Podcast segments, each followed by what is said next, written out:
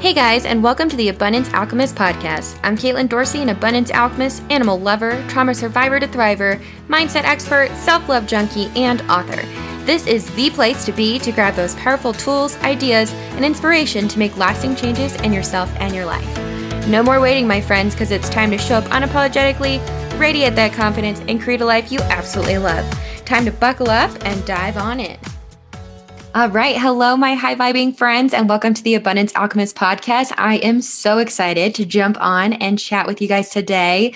We have an amazing guest. Um, her name is Freya, and she is a trauma informed uh, sex and empowerment coach for women. She's really working with women who want to connect to their pleasure, power, and openness again, which is so incredibly powerful. So um, I know I have tons of questions for her, and we're just going to dive on in. So thanks for coming on to the Abundance Alchemist podcast, Freya. Thank you for inviting me. Of course. Yeah. So I'm just going to rattle a question right off the bat of what is a trauma informed sex coach? Um, a trauma is someone who is working in the realm of sexuality and is also informed about trauma. So, what being informed about trauma means is that, okay, I guess I need to say what it isn't, because um, unfortunately, in the coaching industry, it's it's pretty rife. Um, mm-hmm.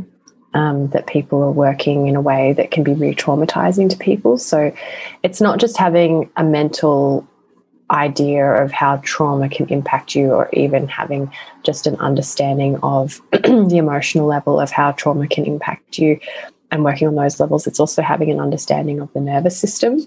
Mm-hmm. And so, um, just understanding um, what can happen to the nervous system through trauma, um, what can happen in your work with people when you're working through um, emotional and, and sexuality issues that can bring up trauma um, and how to work in a way that is empowering for the client. So it's not at all um, so there are many levels. There's like understanding you know um, you can actually witness when a client goes into freeze and how to be with that and how to create safety and, and how to take how to titrate people like in and out of um, what you're working with. So going in and kind of coming out again so as not, not to overwhelm the client. the the sexuality, the quote unquote conscious sexuality world, there's a lot of um, busting people's nervous systems open so that they have a lot of orgasmic experiences, but it, it kind of, um, so what I'm looking for, deregulates their nervous system in many other ways, you know, like for instance, in relational ways. So it's having an understanding of how to work with the nervous system in a way that is healing rather than explosive. Um, and it's also understanding that um, to really help someone empower themselves it's you you are not you are not the one who has all the answers. You have an understanding as a coach of how to hold a space that's loving um, skillful all of these things but it's also understanding that the answers need to come from within your clients and that is empowering for them rather than telling them how it is. You know if if you're teaching people to defer their power to an outside source you're not helping them become empowered you're helping them to defer their power. So um, and that's one of the things that happens in trauma is that people are often really invalidated and belittled. Mm-hmm and so the opposite of that is to help people find their own voice and to find the answers within um, and to feel um, that there is a space of non judgment and care for them to be able to open into that. So I, I think that's probably maybe the most succinct way I can I can describe it. Absolutely. That is so beautiful to kind of hear the you know, really diving in that it does go so much deeper than just the mental piece of things. Because I think a lot of people think when we have trauma that it stops in just the thought process and we don't really think about how much it does affect mm. our body and our nervous system. And we hold on to that yeah. um, energy and, and all these different spaces. So it's, amazing to hear that you kind of have this understanding of the nervous system and how to move forward. And I also love that you said the idea of holding space as a coach. I know that's um, a huge, huge misconception about kind of coaches having all the answers. Um, mm. And you know, mm. in, in, my coaching business, I say the same thing. I'm, mm. I'm a platform for people to kind of bounce things off of, and I'm happy to kind of hold that space for them. But ultimately, they know what's coming up. It's their inner guidance that they're moving forward. So, mm. um, love that definition. It's so incredibly powerful. Mm, really important, huh? Yeah, absolutely. Mm. Um, so, you touched on kind of this idea of the freeze. Um, and I think we mm. don't talk about that enough. I, I mean, we always kind of think we go into fight or flight. Those are the common ones we talk about. But there's kind of this guilt and shame around the idea of freezing um, mm. in trauma. So I'd love for you to kind of talk a little bit more about what that looks like and how that happens in our body. Mm. Oh, I'm so glad you asked this question. This is like one of my favorite topics.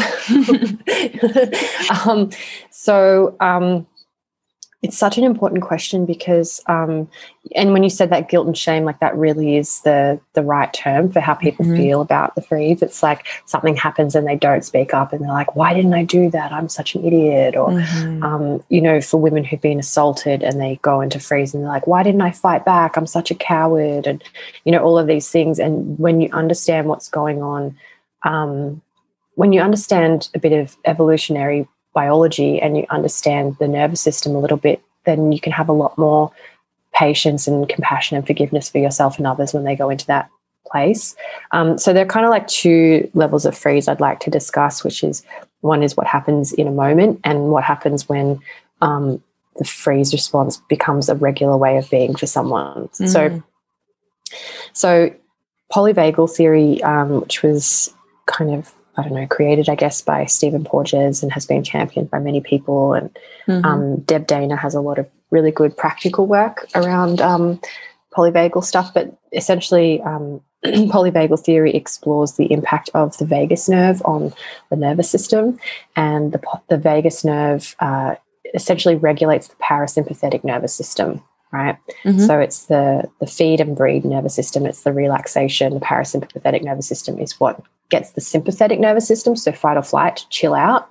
So when you know we go into like a, a really afraid state or we get really angry, coming back to safety and to love can really help regulate our nervous system. Mm-hmm. But the vagus nerve, um, they kind of talk about it in two parts. There's the ventral vagus, which is the upper half from the from the belly upwards, and the dorsal vagal, which is the lower part um, of the vagus nerve. the lower part of the vagus nerve, um, which goes from the the upper the gut down to in men in the intestines, and in women it goes it starts in the cervix. Mm-hmm. Interestingly enough, um, it's responsible for a lot of digestive functions, but um, it's the most ancient part of the vagus nerve. Mm. And the ventral vagal is the, the, the upper part of the vagus nerve um, up into the back of the head, into the brain. Um, it's the most evolved part, it's the newest part. And so when we're feeling pretty good and we're feeling pretty safe, we will um, essentially respond in ventral vagal ways you know so if you think about in terms of animals and their evolution um, mammals play with each other for instance, mm-hmm. right? You see lions playing with each other, you see dogs playing with each other, you see little kids picking up kittens, and it's so cute, and the kids feel happy, and the kitten feels happy, and everyone who looks at the kitten, the kitten feels happy. like mm-hmm. these feelings of regulation and like, and like, oh my God, it's so cute. Like, mm-hmm. essentially, like that's the oxytocin feeling, that, that good feeling of right. I'm safe, I can connect with others, other people are safe, I'm safe. That's that's the ventral vagal. That's that's our ability to connect with others. Hmm.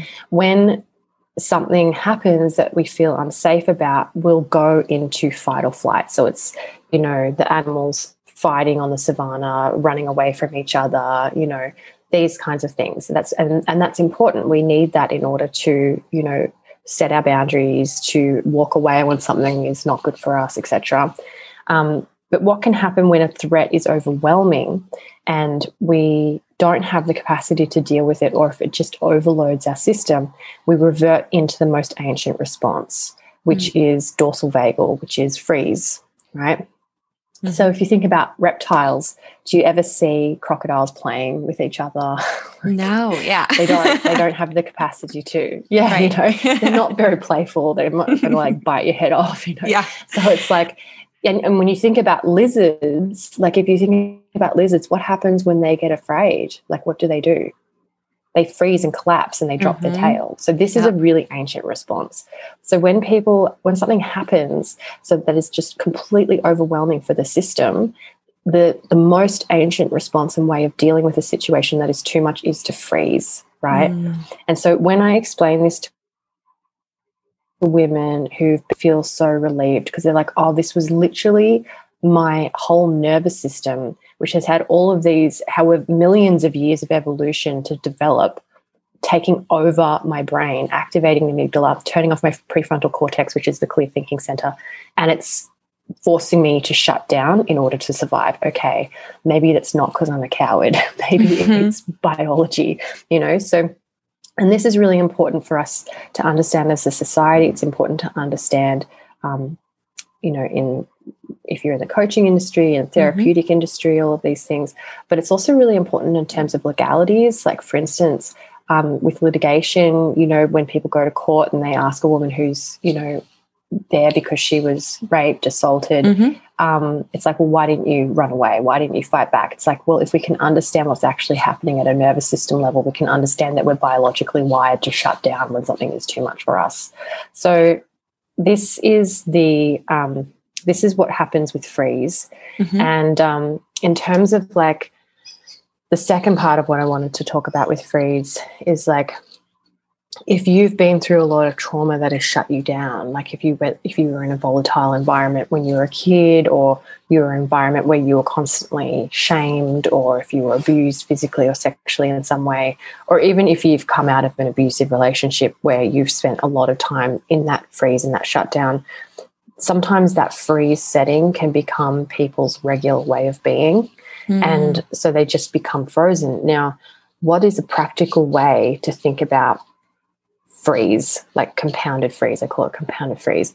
Well, it's numbness, right? So mm. people become emotionally numb, they become sexually numb, they cannot feel their body sensations, so they become very dissociated. Um, and that means that they can be, you know, not have physical awareness. So they bump into things. They might like space out when people are talking to them. They can't concentrate on things. Um, can literally find bruises on themselves and they have no idea how they got there because they're just not in their mm-hmm. bodies. So freeze is really, really important. It's really the thing to understand about freeze is that freeze isn't the absence of sensation or emotion. It is a response to overwhelming sensation or emotion. So the way to move it is to be very gentle and to create a lot of safety so that all of that overwhelm can very slowly start moving out of the system so that people can start feeling sensations in their body again. They can have a healthy connection to their emotions again. They can be present. They can focus on things. So, um, yeah, this is a little bit about freeze. Yeah, I love that. There's so much because, yeah, we do really get stuck in that place of guilt and shame um, with this. And I don't think that it's really talked about. We do go to this place mm. of, oh, it's fight or flight and that's it. Um, mm. And then, you know, a lot of times this, I think this kind of extends to the idea, um, obviously, when going to the thought process of, you know, blocking out trauma and how people are like, how do I not recall these different things? And it's because, they're going back into that like reptilian yeah. place of just reacting yeah. or in freeze, mes- not necessarily reacting. And then um, I like how you talked about, you know, the best way to get through is really creating that safety because I think I see this a lot um, more kind of in the in the traditional therapy aspect of um, where people will feel like they're numb so they will try to overstimulate themselves in the sense of you know yeah and that's when we get in this place of creating different addictions or mm. um, really unhealthy habits because they're feeling like oh my gosh i'm not feeling anything but mm. it's in the fact the body is just not able to process all mm. of what they're feeling um, so mm. such an important piece of things um, mm. and you said a 100%. really really in- oh sorry go ahead I was just saying, I was just agreeing with you, like 100%. Yeah.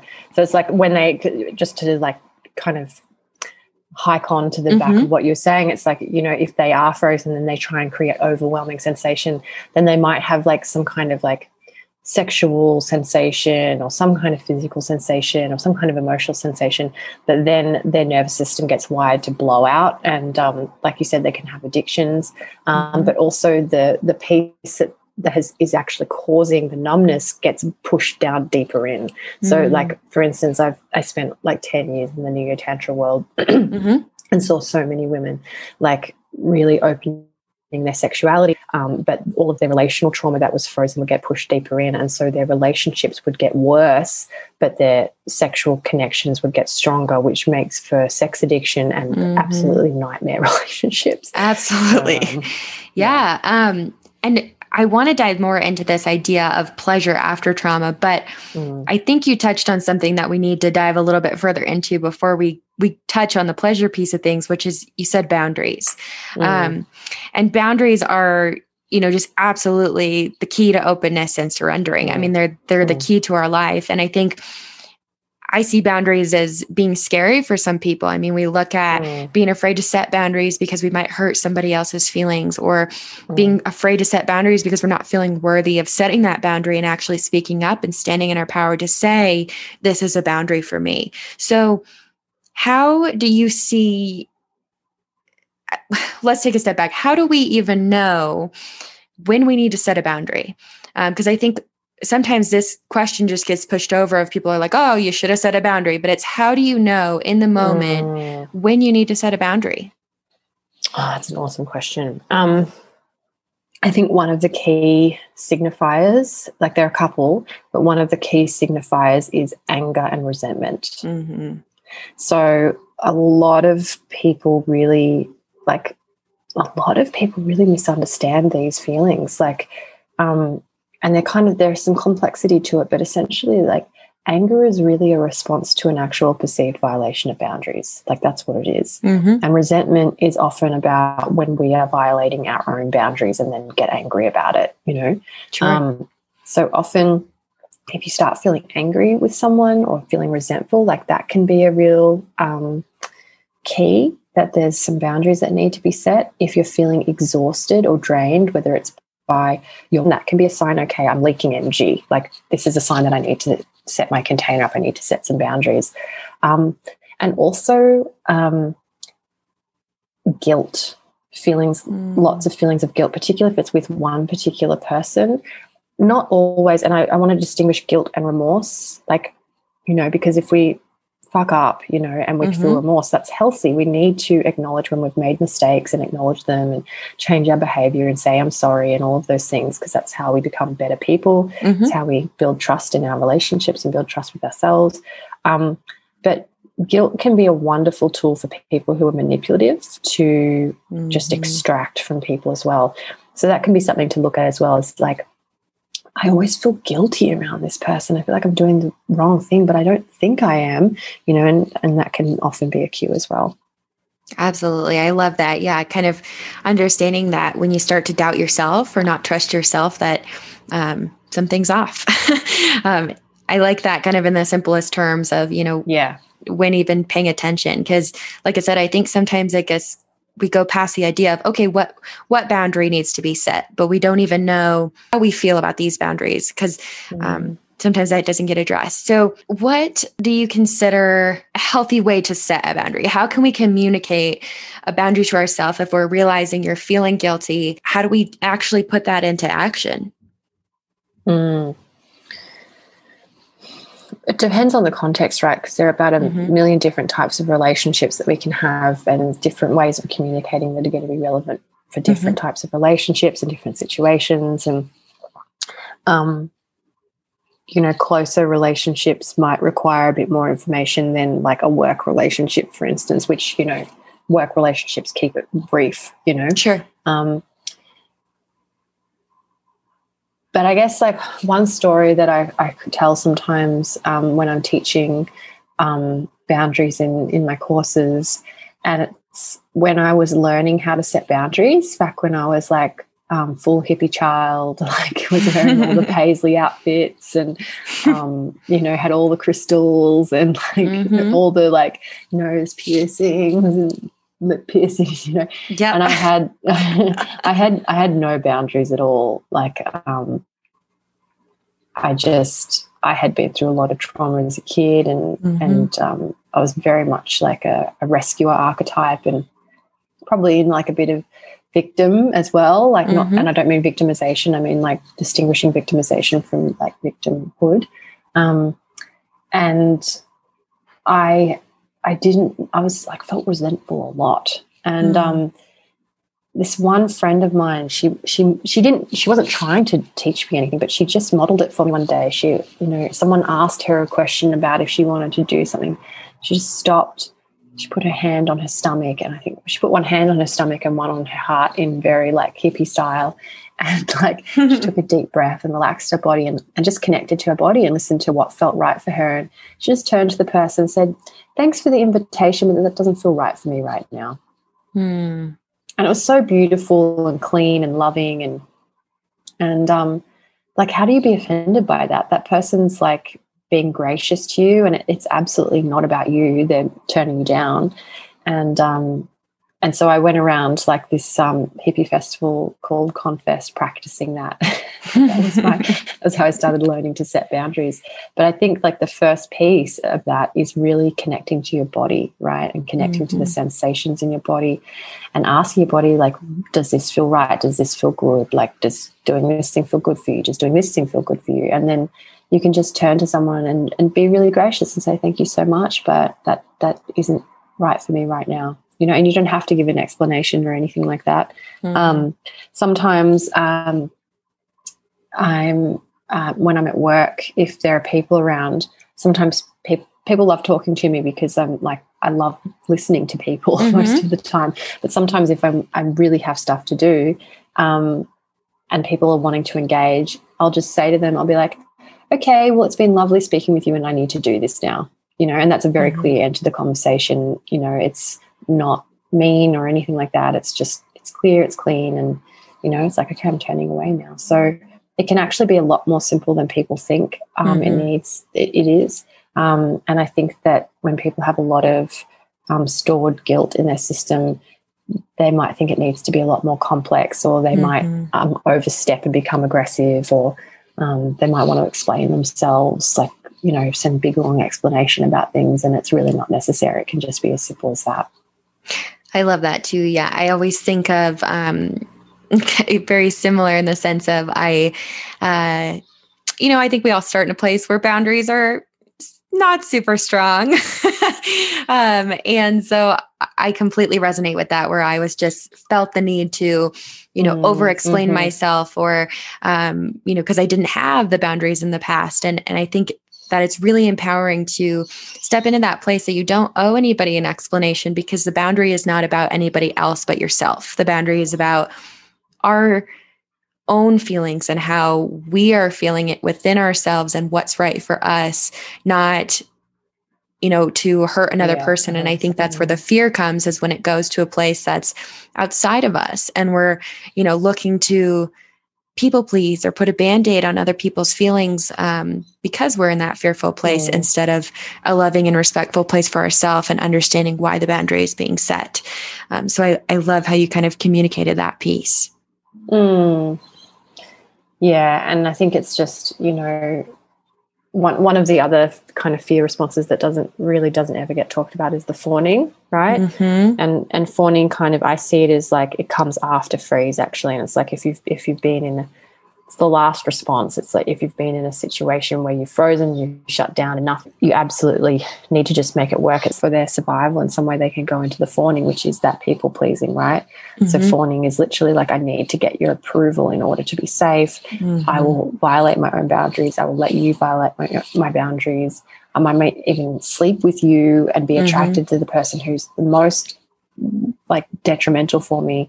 Um, you know, because if I can make this dangerous person be safe for me, then then I can be safe for me. And it can just get really wired into people's systems that their survival depends upon um, not setting boundaries and mm-hmm. being approved of by someone who's actually really dangerous for them. And that can become really, really damaging for people in their lives. Absolutely. I think that pattern you just said is um, probably hitting true for a lot of people. Um, it's definitely a pattern that that we do see. People pleasing is happening everywhere. Um, and I think that's it is really detrimental because we go into this place of obligation or seeking approval and get just getting without of our out of the connection with our bodies and ourselves and what truly matters and um, mm. out of kind of our alignment within within ourselves so with all of the idea of boundaries and you know trauma that we've kind of touched on i want to shift it to this this happier side because there mm. is a mm. happier side right mm-hmm. there's always people are not their trauma and we very much yeah. know that um, mm-hmm. and i think a lot of people dive into being their trauma story um, mm. instead of allowing it to be part of the story that creates the person that they want to be. Pleasure after trauma. I know you have a course about this, um, mm-hmm. but I just kind of want to know what does that even mean? What does that look like? Um, I'd love to kind of just let you take it away and dive in. yeah. Well, I guess it means just that, doesn't it? It's like it means experiencing pleasure again after trauma. So mm-hmm. I guess mm-hmm. when people go through trauma, often what happens is their system shuts down, right? And um, it can be very hard to experience pleasure, whether that's sexual pleasure or joy, um, or to feel safe enough to be able to trust themselves and other people to open um, in some kind of way, whether that's in friendships or intimacy or um, any of these things. So, um, yeah, I guess I, I, built the course. There's, I, as far as I know, there is no course out there um, that is specifically built. Like there are some courses that are trauma informed, which is awesome, um, mm-hmm. but I don't know of any courses that are specifically built for people who have been through trauma specifically to reconnect to their pleasure again. And the way that it's built is in a trauma informed way for those people. Mm-hmm. And, um, you know, I've been through many different rounds of dark nights of the soul in my time on this planet. and, um, you know, I've, I myself have had to deal with um, really significant sexual trauma. And mm-hmm. um, a few years ago, I had um, a bunch of very well repressed memories like mm-hmm. come to the surface. yeah. And um, I was like, wow, I really hit that well, didn't I? That's always a pleasure when they come up. You're like, oh, that's exciting. I oh, haven't dealt with that. I was so naive. I'm like, I'm pretty sure it doesn't need to be that bad. Mm-hmm. it's like the worst time of my right. life. so bad. Um, but um, you can laugh now, right? Right. Now we can. Yeah. but um, but yeah, I I you know was you know dur- during and after that time, I was really using a lot of the skills and tools that I had accumulated in my in my time in the like conscious sexuality world and the neo tantra world. And which for those who are listening neo tantra means like new tantra which is essentially or tantra if i say it correctly. Um with my australian accent tantra. Um but um essentially it's the sexual tantra so classical tantra itself kashmir shaivism is not really sexual they have like two rituals in the whole kind of um whole i don't know what to say the whole scripture of of um Kashmir Shaivism that even involves sex at all. Mm-hmm. Um, but yeah, I was trying to use um, like a bunch of these practices to help myself reconnect to my pleasure again because I'd gone from being this incredibly orgasmic woman who was one of the most open women I knew, and then I was completely, completely closed. And it was like having touched heaven and then being put in the depths of hell. And it was just so excruciating and painful and and really like I felt disconnected from my power as well. And mm-hmm. because it's so, it's all tied up in being able to feel sensations in your body, right? Because the sensations in your body are your inner GPS in a way you could say. Mm-hmm. And um, and so I, you know, went on a very big journey of of like doing different trauma trainings and um, exploring polyvagal and you know some SE stuff, somatic experiencing stuff, and and um, these modalities that are very focused on the nervous system and on healing trauma. And I was absolutely determined to be able to experience the full range of pleasure again. And so I did. I, I created that journey for myself and then I, you know, tested it out and um, did a lot of research and then created it as a journey for other people. And so far, the results that people are having is pretty amazing. Um, mm-hmm. It's really beautiful. But I guess the thing that happens is a lot of people, when they're in the depths of hell, essentially, it's like, it's so easy to believe like this is it this is what my life is going to be forever i'm never right. going to experience pleasure again i'll never experience ecstasy again and all mm-hmm. those things are so vital for feeling fulfilled like we need to have mm-hmm. positive loving joyful experiences of life and of our bodies in order to continue to live you know because mm-hmm. otherwise it's just this shut down hell. Mm-hmm. And so, um, yeah, so this journey, um, pleasure after trauma, it's it's it's created so that people can rebuild themselves and start to experience that pleasure again. And I think that some of the things that happen when people do connect to pleasure again after being through a massive journey um, like that is that um, one of the strange and beautiful and confusing things is that sometimes it's completely different to how it was before. Mm. Um, because you can't go through a life changing experience and be the same person, right? So, absolutely, they might have different access to different kinds of sensations, you know. And I remember this one, this one story that I tell sometimes is like, I was um this one day I was I used dance a lot myself personally as a way to connect to my body and to connect to my pleasure. And, mm-hmm. and this one day I was I was dancing and I was like looking for how pleasure used to feel for me before mm. everything erupted. I was looking for that feeling and I was trying to find it and I couldn't feel it. And I'm like, this is so unsatisfying. I was feeling so much grief. And I was just like, I just want to feel pleasure again. And I was like, okay, well, you know what? Because I've been practicing Vipassana for 10 years now. So it's like, just be with what is, right? Be with mm-hmm. the sensations that are there. So I was like, okay, I'm feeling some kind of sensation in my womb. I don't know what that is, but I'm just going to connect with it. So I was connecting to that sensation. I was feeling it and I just allowed it to be there and kind of moved with it a bit. And after a while, it became really, really strong. And mm. I realized that what the sensation actually was was love. Mm.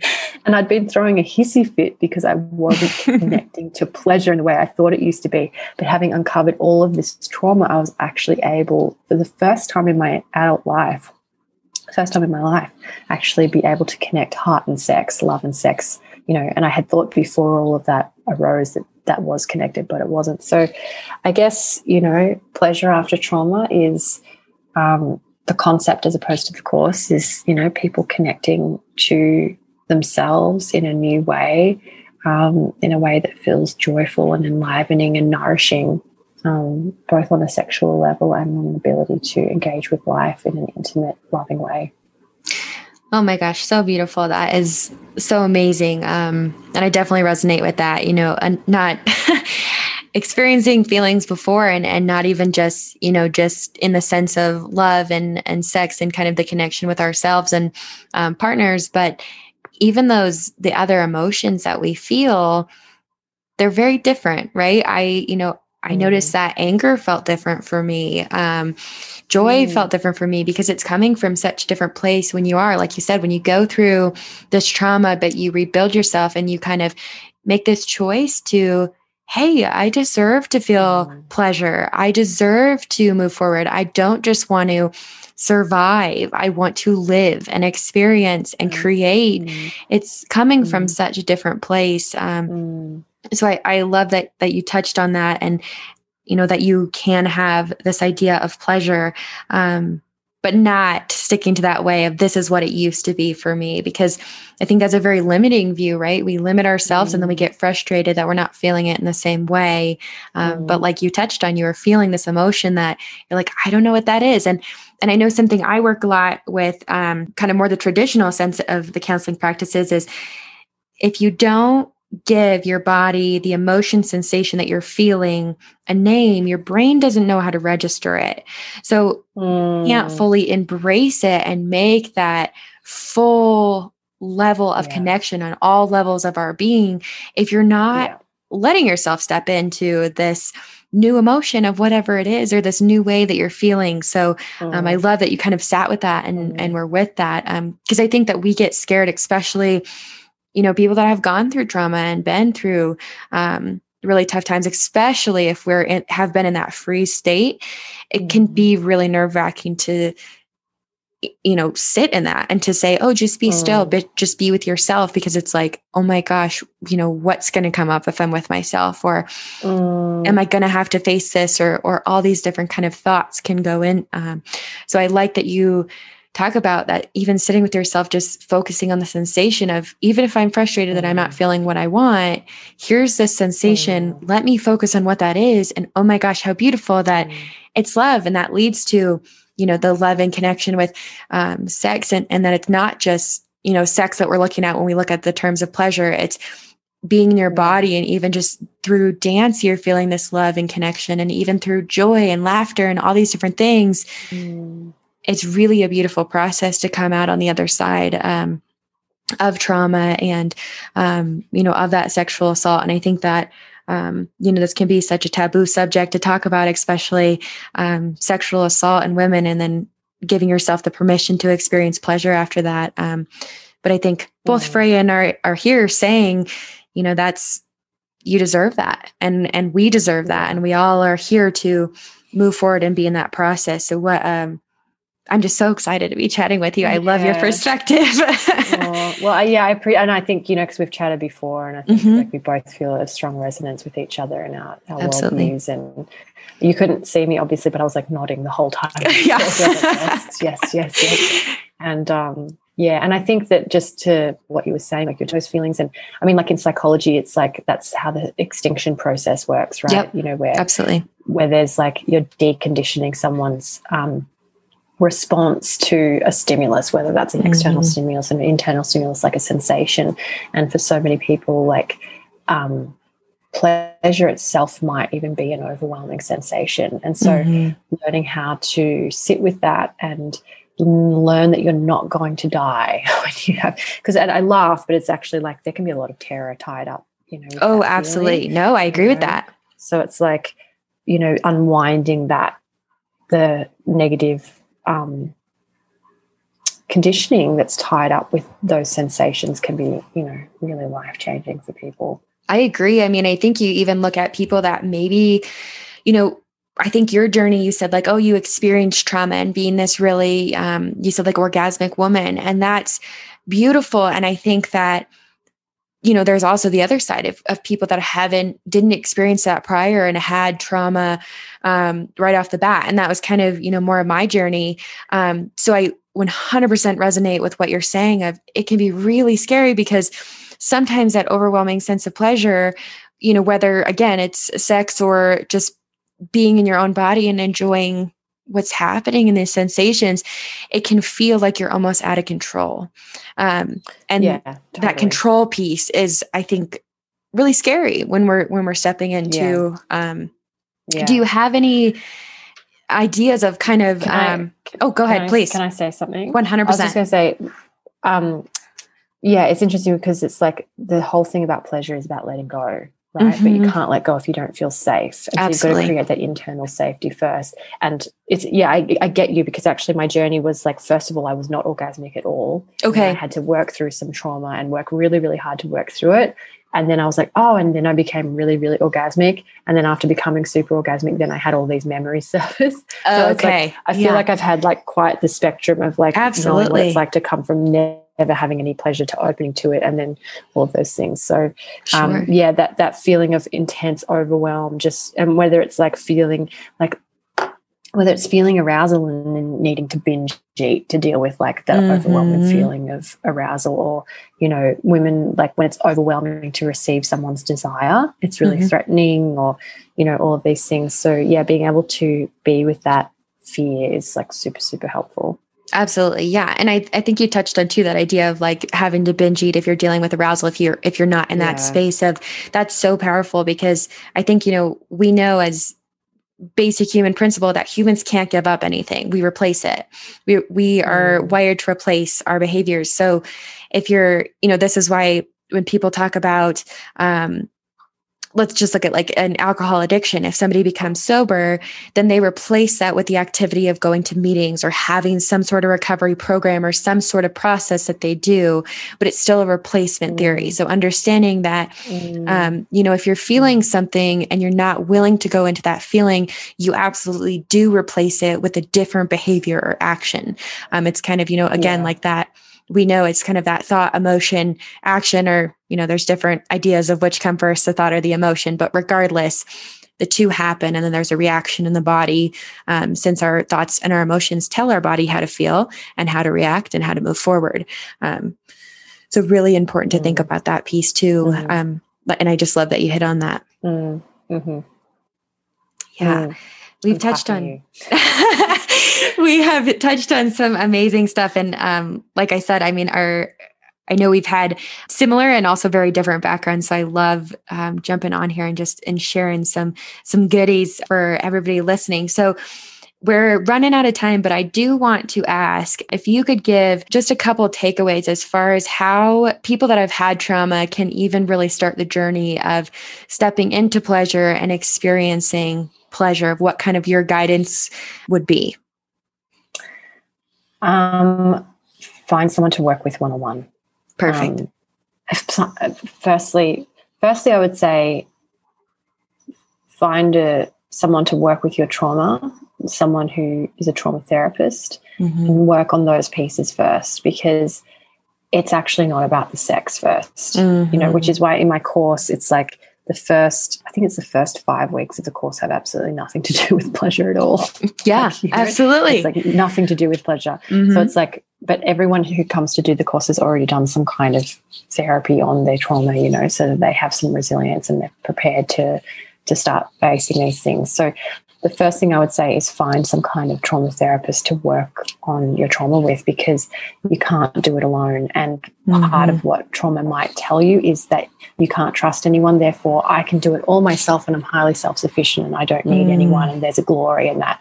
And I would suggest that that's a way of avoiding intimacy um, mm-hmm. and potentially, and that working with someone who can help you move some of that trauma would be really, really helpful. And once you sort of feel confident around um, your ability to be with the feelings that are to have integrated some of and, and processed and um, you know metabolized some of the grief and the feelings around that um, that trauma itself after having done that would be the time to find um, a trauma informed sexuality coach. That would that, that would be my suggestion Perfect. Yeah, I absolutely agree with that. I always say we are not meant to do this on our own. We have yeah. so many beautiful resources and we might as well use them. well, it didn't happen on its own, did it? You know, no, it absolutely. People, so right. We need other people to help us heal. Absolutely. Perfect. Yeah. Uh, any other thing you want to leave us with? Oh, so much for inviting me on and being so gracious and contributing, you know, your wisdom and, you know, your keen mind. And it's really lovely to to engage. So thanks for having me. Of course. Thank you so much for coming on and sharing such amazing insight and such a beautiful way about a subject that should not be taboo, but unfortunately mm. is still a bit taboo in our society. So, yeah, I, actually, the, last thing I would say mm-hmm. is that the terrible thing about this is that the people who are left with the feelings of shame are the people who have been victimized by these situations when really it's the perpetrators who should have to deal with that shame. And so I think us being open and honest and talking about it puts those feelings back where they belong. And so that we as a society can correctly address these things. Oh, I love that. I'm over here clapping you now, right? Yeah. um, that's so awesome. Yes. Well, thank you so much for coming on. Um, I am just so incredibly honored to have you on um, and chatting about this and and given our listeners um, some great information to move forward, um, mm. to take mm. back that power and love themselves, which is, of course, what this podcast is all about. Uh, but for our listeners, thank you so much for listening. Please hit that subscribe button, rate and review us to keep on coming and hearing some amazing topics with amazing guests. And that is all. Thank you so much, Freya. Thank you, Caitlyn. Thank you for hanging out with me on the Abundance Alchemist podcast. Don't forget to head over and grab your free self love activation meditation at theabundancealchemist.com and hit subscribe here so you don't miss a thing. Until next time, sending you so much love.